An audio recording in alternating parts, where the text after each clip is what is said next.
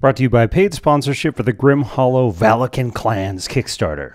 Time for a little more homebrew. Today we're going to talk about the Fussy Focus. It was part of a heavily modified 5e campaign that I ran. Um, basically, I made martials scary as hell. And then I made the Fussy Focus because I felt like it, it was more magic y maybe than spell slots. I, it's not balanced. Players can opt into only being able to use a special kind of spell focus. Instead of replacing components, it replaces spell slots. They can cast as many times as they want, but certain requirements in the environment must be met. One of the most memorable was the Tempest Cleric who had to hold his focus near or over living water, basically meaning flowing water. On a ship, they were unstoppable, but in a drought, they'd have to get creative. Every battle would start with a luck roll to see whether it was raining or not, and the focus would work if it were over a spring or a flowing storm drain, but if there wasn't any of that, they just had cantrips and whatever they could squeeze out of a wineskin. Each level of spell requires a different intensity of the thing. In the example of the Tempest Cleric, spraying their wineskin on the ground is enough to do a level 1 spell for a round or two, maybe, but a level 6 spell would require the equivalent of a white water rapid.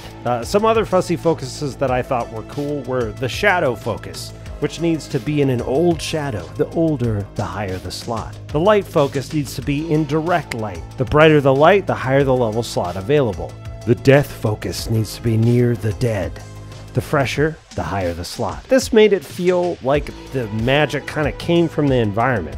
It gave everybody tools to plan engagements according to their strengths in that environment, and it also made it possible to ratchet casters back for certain engagements unless they could come up with cool ways to get around it. Which, by the way, the enemies would learn about over time. So, an enemy that knows you becomes way more dangerous if they know how to sap your spell slots.